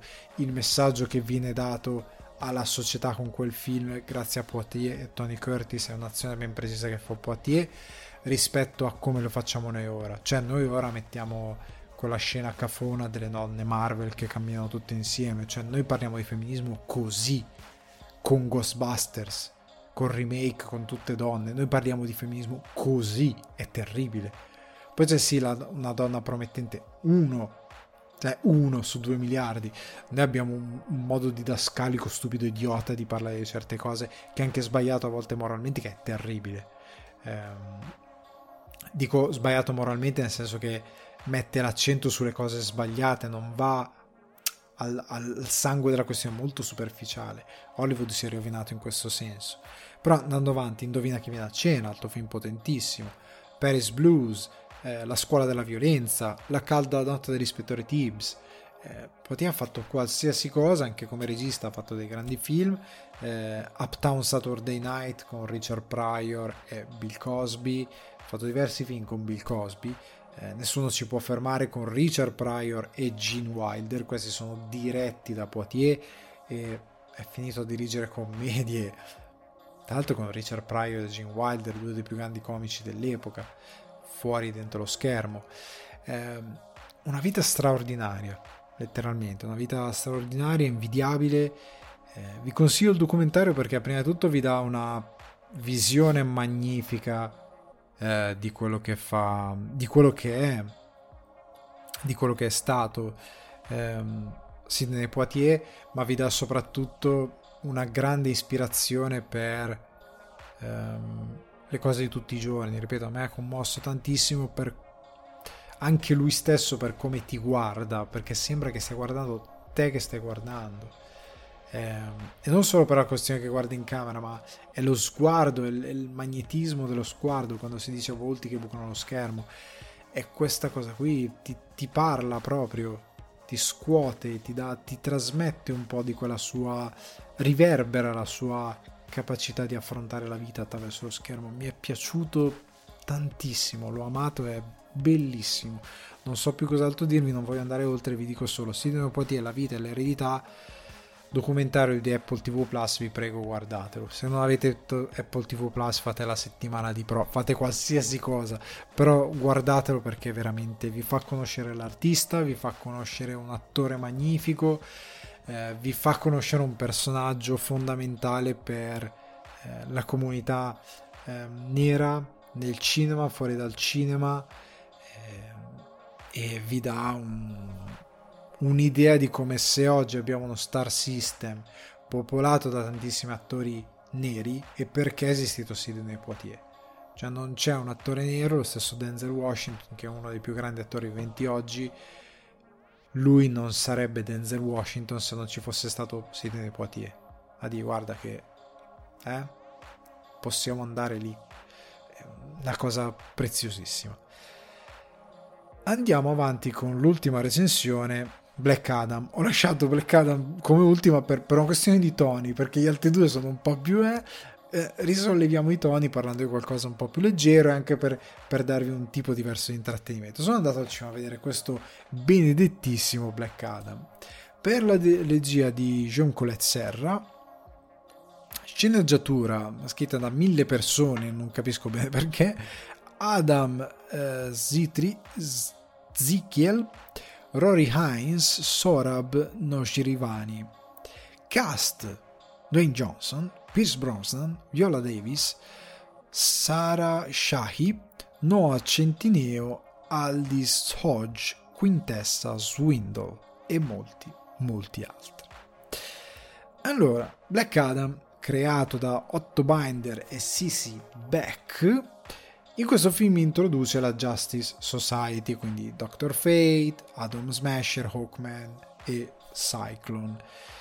Io personalmente ho poca confidenza col personaggio. Cioè, io Black Adam l'ho letto pochissimo nei fumetti, nei pochi fumetti dove c'era, l'ho, l'ho visto, l'ho leggiucchiato, ma lo conosco molto poco, quindi non andrò alla figura archetipica del personaggio nel fumetto, mi terrò molto su quello che ho visto e sugli intenti del film. Vi preannuncio che questa recensione è divisa tra una parte tecnica e una parte di scrittura e poi di intenti che sono collegate, quindi ho messo una vicino all'altra.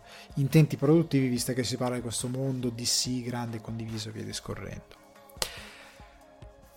Tuttavia, prima di andare alla trama e partire con l'analisi, il regista è regista di L'uomo sul treno con Liam Neeson, Run All Night, Liam Neeson, Jungle Cruise, che era tutto fuorché un bel film, e il non proprio bello La maschera di cera, horror remake che non è proprio stato amato particolarmente.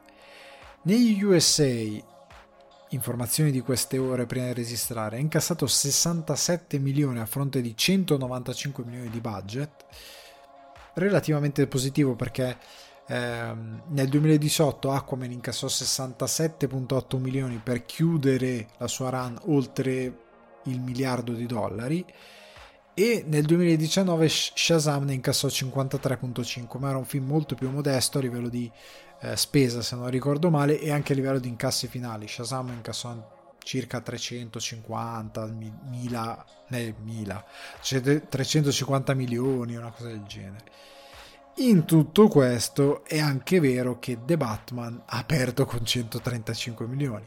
È arrivato alla fine a incassarne 700 e passa nel mondo, però, però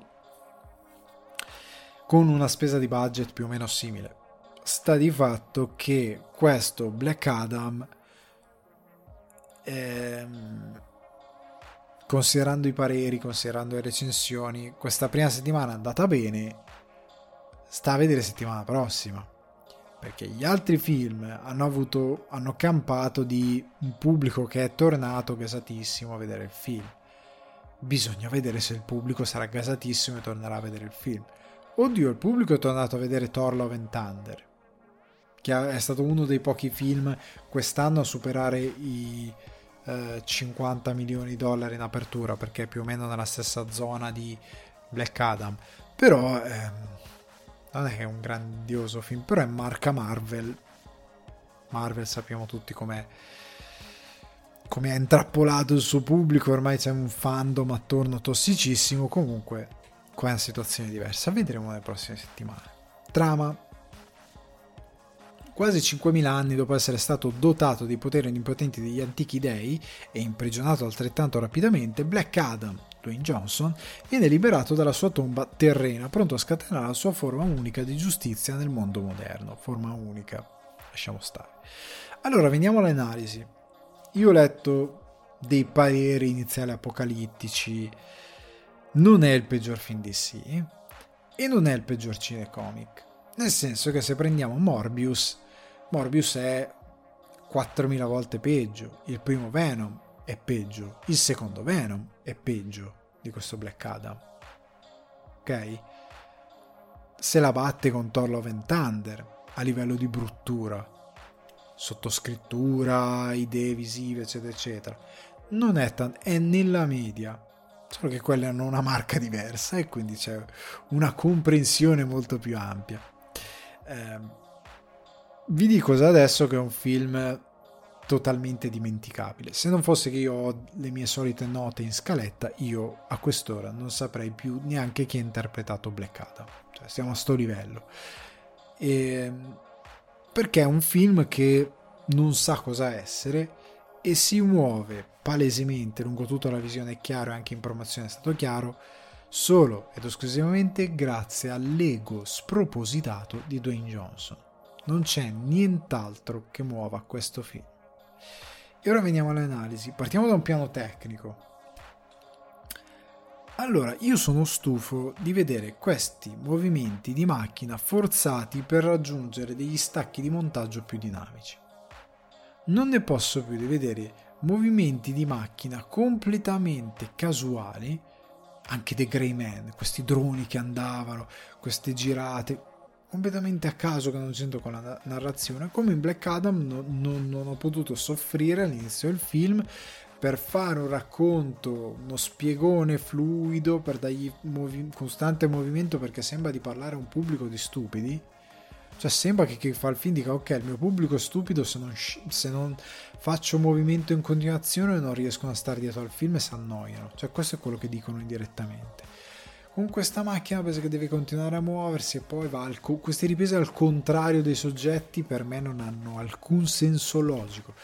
Parte dritto poi gli gira intorno e poi torna giù al contrario ed è a testa in giù perché così deve andare verso di nuovo verso il nero della pietra o di un, o di un di un qualcosa che blocca la visione e quindi così puoi organicamente fare una sorta di taglio fantasma, un po' come nei finti piani di sequenza, e passare alla scena successiva e riprendere il movimento. Questa cosa dei movimenti a caso per rendere tutto più fluido mi ha rotto fatto il Baragnaus in una maniera che non riesco più a concepire, non la sopporto più. Dovete iniziare a girare i film e a pensare ai movimenti di macchina per la narrazione e non perché avete paura che il pubblico si addormenti. Basta, non ne posso più. Altra cosa che non ne posso più, i VFX non puoi spendere 195 milioni e avere un film che progressivamente sembra quel meme del cavallo che il sedere è fatto bene, il corpo un po' meno, la testa è orribile. Sembra così, sembra quel meme. Più vai avanti, più i VFX vanno giù, più i, vis- i, i, i green screen diventano sempre più, eh, più, palesi e sanno di girato aggiuntivo. Perché questo film è stato girato poi, ah, Dwayne, Dwayne Johnson è tornato per riprese aggiuntive. Si vede, si vede, perché è pieno di roba green screen, scene dove è tutto un green screen, l'unica cosa vera è Dwayne Johnson, e sono fatti male. Lui non, non, non sta dentro quello che ha attorno, come gli altri non stanno dentro quello che ha attorno, momenti in cui i set sono palesi, nonostante siano conditi da VFX attorno. Cioè sembra di essere tornati ai film con con teatri di posa di Ercole Macisto che poi torneranno anche dopo come metafora eh, che voglio fare per descrivere questo film. Soggetti in pose davanti a green screen. Ne è pieno il film con dei VFX sempre peggiori perché poi questo film ha la pretesa andando verso la fine di esplodere battaglione con mostro in CGI che come hanno detto dei, dei, dei, geni a cui faccio chapeau su internet dicendo che c'è sempre il battaglione col mostro in CGI è vero c'è sempre il battaglione col mostro in CGI c'era in Wonder Woman eh, nel primo c'è in questo film c'è in, nella Snyder Cut e nella Justice League normale. Basta fanno schifo perché i mostri in CGI non si possono vedere. Sono inconsistenti a livello a volte anche di dimensioni stesse eh, a livello di forza sembra tutto Dragon Ball, eh, non c'è coreografia di niente, è terribile, è terribile, anche poi a livello visivo è brutto da vedere, perché la gestione dello scontro è in... non, non si può descrivere, terribile. Ultimo punto, che poi ci porta alla scrittura e a tutto il resto, sembra un fan film di Zack Snyder. Cioè, nel senso, sembra un regista che sta facendo il college, è in fissa con Zack Snyder e fa un fan film per riprodurre tutti gli stilemi di Zack Snyder. È imbottito di slow motion. Cioè se c'è un soggetto che gli cade eh, una moneta da 2 euro e si deve racco- chinare a raccoglierla, slow motion.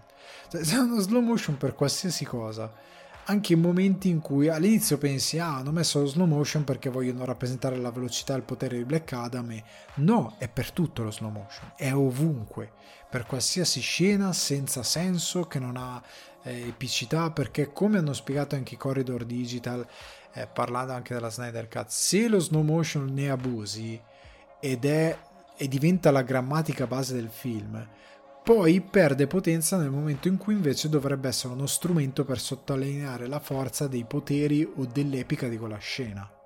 Ed è vero, è quello il problema dell'abuso dello slow motion.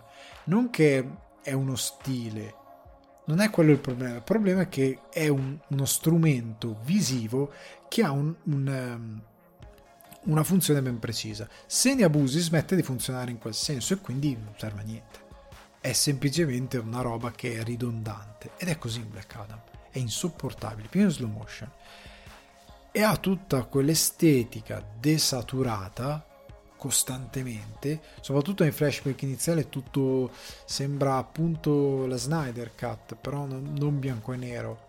O meglio sembra eh, scusa, non la Snyder Cut è mm, tutto super desa- desaturato tipo Man of Steel o tipo 300, tutto così, eh, super cupo senza motivo, non c'è motivo per essere così cupo, cioè tu potevi fare una cosa normale e andava bene uguale, cioè con dei colori che fossero dei colori ed era fichissimo uguale. Eh, ha un VFX che riguarda Dwayne Johnson su come è adattato su un corpo che non è il suo, è inguardabile, è palesemente finto. C'è la testa di Dwayne Johnson che è la testa di Dwayne Johnson, cioè di un uomo gigante, e poi c'è il corpo di una persona normale. Non, non è stato, cioè non è stato fatto il lavoro che è stato fatto tipo su eh, Chris Evans per Capitan America il primo, cioè quindi si parla di botto di tempo fa dove c'era il corpo piccolo e la testa, dove è stato fatto un lavoro per rendere il suo volto aderente al corpo. No, no, testone, corpo normale, è, è inguardabile. Comunque, l'uso di tutta questa cosa desaturata è... non va bene, non c'è, è piatto. Il problema è che non è che è una cosa, è un gusto, è piatto. E oltre al fatto che per rendere, anche qua è un insulto a voi spettatori che guardate. Cioè, nel senso che una cosa adulta non è perché è tutto scuro allora è adulto cioè, non è perché la fotografia è tutta su toni di marrone o, o di grigio, allora è adulto. Perché è tutto scuro. Non funziona così. È adulto nel momento metti, in cui metti in sceneggiatura e scrittura dei dilemmi, dei contrasti, delle morali che sfidano quello che è la, la, la scrittura dei personaggi. O meglio, in scrittura i personaggi hanno delle stratificazioni con dei dilemmi morali che li vanno a sfidare. Quindi rendi la cosa interessante, la rendi adulta non coi colori plumbei, non con la fotografia scura, non, non vuol dire niente, non con quest'uso di ocra, tutto... Che cacchio! È proprio uno Zack Snyder fan film fatto male, perché Snyder ha un po' più gusto, la cosa che io ripeto sempre, mi piace o non mi piace, però ha gusto estetico in tante cose, che qua manca. Quindi, che è il marchio di ogni imitatore, quando non capisci l'opera di riferimento, fai delle robe a caso. Veniamo alla scrittura. Allora, io ho trovato divertentissima questa cosa che allora dobbiamo introdurre la Justice Society, ok? Rinunciamo a raccontarla. Rinunciamo. Cioè loro qua non, non ti raccontano chi sono questi qua. Loro ti danno un trafiletto sostanzialmente a livello narrativo di chi è la Justice Society, non ti raccontano tanto bene i personaggi. Vabbè, tanto sono buoni, sono dei supereroi. Cioè sembra nel totale, ma soprattutto in via per come è introdotta la Justice Society che viene introdotta tipo Suicide Squad, eh, sembra che sia eh, un, un, adattamento di un fumetto esistente tipo i cartoni DC fatti per chi già conosce l'universo io conosco già l'universo, oh fanno il cartone di Ash, bello Ash, l'ho letto duemila volte, guardiamoci il cartone, vediamo com'è. Sembra così. Dove però lì ti, ti vogliono spiegare delle cose perché già il fumetto le spiega. Non tutte perché se compare il pinguino tu sai già chi è il pinguino, quindi non c'è tanto bisogno di introdurre il personaggio, ok? Perché si, si basa su qualcosa che è già esistente che è già sviluppato e che quindi tu devi sapere a monte. Qua sembra uguale, la Justice Society, Hawkman, eh, Dr. Fate, Atom, non presentiamoli. Tanto, ma sì dai, sanno già chi è. Quello diventa grande, quello fa così, battutine, quelle sono le spalle comiche, andiamo. E la cosa che mi ha lasciato di sasso, ho detto va bene, va bene, perché il protagonista comunque è Black Adam che lo è eh, relativamente, considerando che sempre a livello di scrittura Dr. Fate e Hawkman, per quanto poco raccontati, per quanto molto didascalicamente raccontati, hanno più rilevanza di Black Adam a livello morale, soprattutto Dr. Fate. Dr. Fate è cento volte più interessante di Black Adam. La stessa cosa con Hawkman vi ripeto, non, non, aspettatevi chissà cosa perché è tutto molto tratteggiato, ma a livello di epica, a livello di parlare di eroe, a livello proprio di fascino del personaggio, è molto più bello Dr. Fate di Black Adam, che è il protagonista del film e che sostanzialmente ha un'epica che è trattata come si tratta la scrittura degli incontri WWE c'è The Rock, letteralmente The Rock, che interpreta questo nuovo alter ego che invece è Black Adam, dove lui è un po' più cattivo e uccide tutti. E questo è il suo personaggio e lo dobbiamo introdurre in questa maniera. E lui viene introdotto così. Come si fa in WWE? Non ha stratificazioni particolari, c'è tutto con un flashback. Vorrebbero essere anche dei colpi di scena a determinate situazioni che ci sono di flashback. Non lo sono particolarmente, ma abbastanza no, perché fin da subito capisci che la storia ha dei buchi che ti devono raccontare nuovo perché ci sono cose che non tornano. Non è così che si costruisce un colpo di scena con cose che non tornano. Si costruisce dandoti degli indizi di un puzzle e poi invece qua ti costruiscono cose che non hanno senso e poi dici ma sta cosa non è che ha troppo in più. Cos'è? E poi ah, colpo di scena, ma non si fa così. non funziona così. Però comunque al di là di questa cosa, il problema è che anche in quella scrittura drammatica di Black Adam non è interessante. Perché alla fine è una scrittura drammatica di un antieroe che dovrebbe essere così un villain, ma che è buono. E che soprattutto nelle sue parti da villain nel suo essere questo personaggio potentissimo che non si fa fermare da nessuno, è comunque un arrogante. E a fine film per quello che vive, per i personaggi che gli stanno attorno, per il, la moralità e il cuore, l'umanità che dovrebbe avere anche lui visto le sue origini e l'umanità che hanno i personaggi attorno a lui, lui dovrebbe crescere, lui non si sposta di un millimetro, lui è una figurina, è un personaggio della WWE che entra, deve essere cattivo e spacca tutti no, è bidimensionale in una maniera imbarazzante.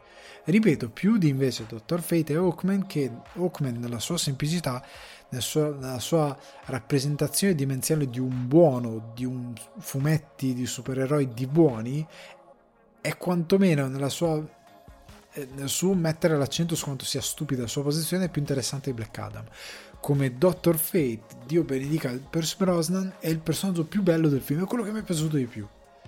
Come mi è piaciuto di più un personaggio che, che di, che è questa archeologa di questa terra, questa città, questo regno particolare, che è più...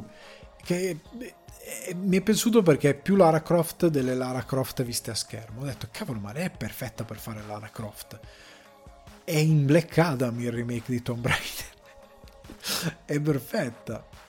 Sono i personaggi che ho gradito più. Ma al di là di questo, ehm, è un, una cosa terrificante.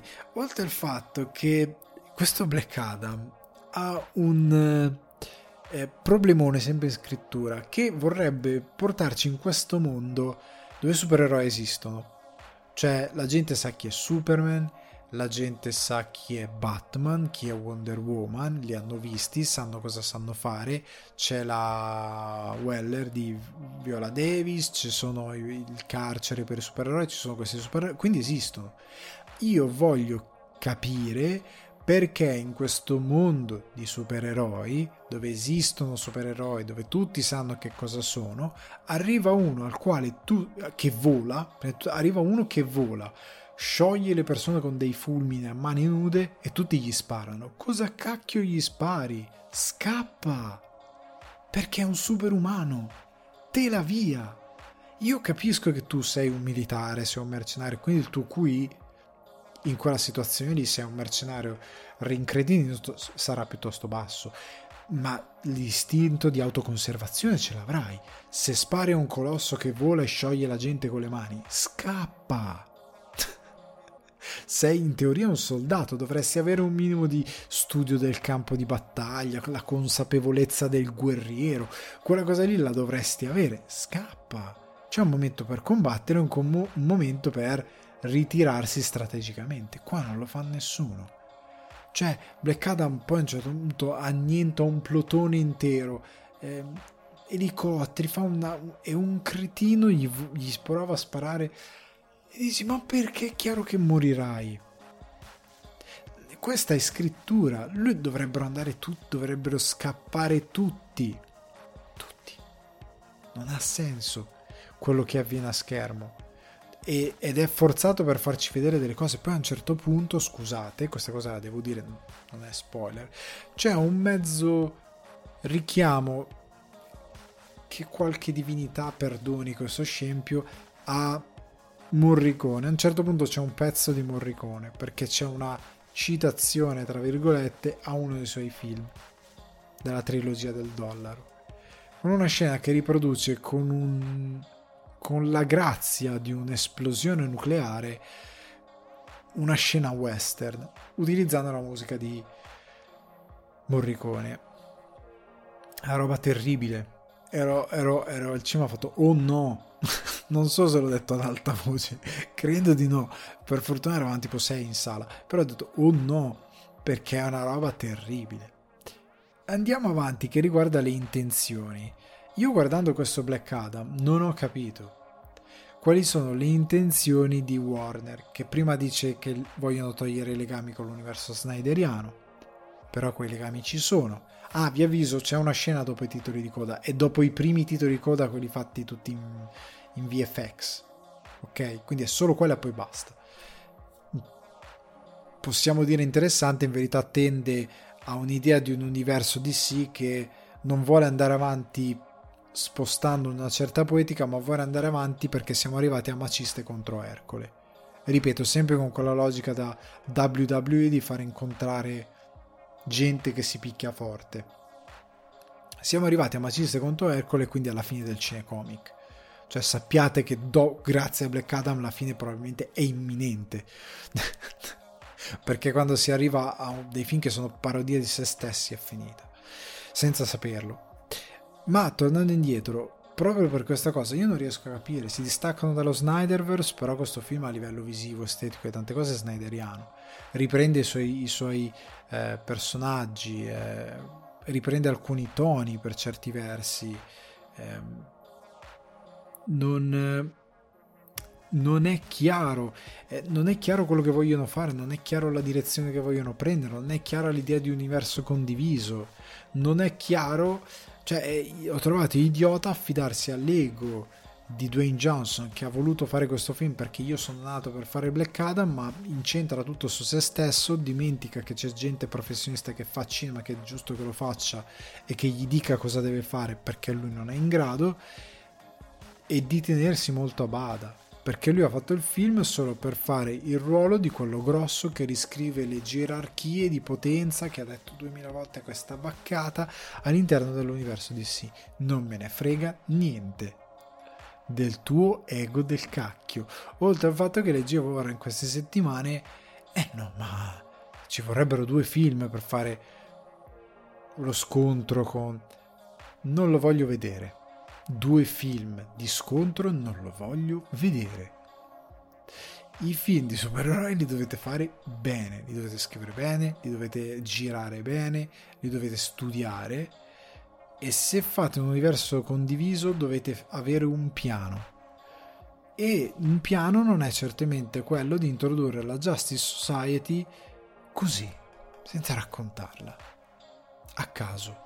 A me, io me lo sono anche accollato. Il problema è che su quattro membri della Justice Society, due non sono raccontati. E due marginalmente sì.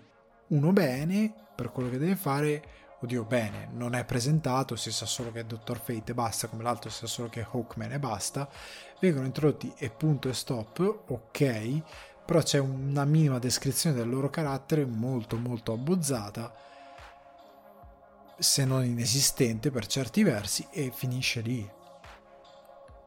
Io non capisco veramente la logica, sono esterefatto da questo film che mi ha lasciato super indifferente, che ho già dimenticato e che non ho nessuna voglia di riguardare perché non è uno dei peggiori mai fatti come dicevo prima, non è uno di ma sicuramente non è uno dei migliori, è un film mediocre, super dimenticabile che non porterà granché a questo universo.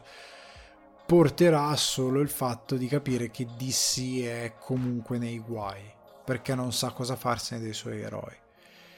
La scena dopo i titoli di coda, che non vi dico anche se, se siete su internet l'avete sicuramente intuita, ha un hype molto relativo perché si fonda su quel principio di maciste contro Ercole di logica da WWE facciamoli picchiare che non ha nulla da dire. Era molto più interessante l'altro scontro che è stato già fatto malissimo perché c'erano delle idee morali eccetera eccetera che potevano essere esplorate meglio grazie a autori che nel fumetto l'hanno fatto meglio ma qua non c'è niente e sarebbe l'ora di rendersene conto e di prendere una direzione con qualcuno che sa che direzione prendere, quale che sia e che non è questa. Vi lascio, ragazzi, ci sentiamo all'after show con chi è dei Patreon perché anche questa puntata si conclude. Vi ricordo che potete supportare sul divano di Ale le mire di espansione per un giardino zen migliore su patreon.com slash sul divano di Ale, altrimenti tenete a mente che sul divano di Ale è un confortevole piacere da condividere con gli amici e gli appassionati di cinema e televisione che potete trovare su Spotify, iTunes, Apple Podcast, Amazon Music e Acast. Seguite anche il canale YouTube Alessandro Dioguardi per i contenuti esclusivi e ricordate di iscrivervi e attivare la campanella. Un caloroso saluto dal vostro host Alessandro Dioguardi. Ciao.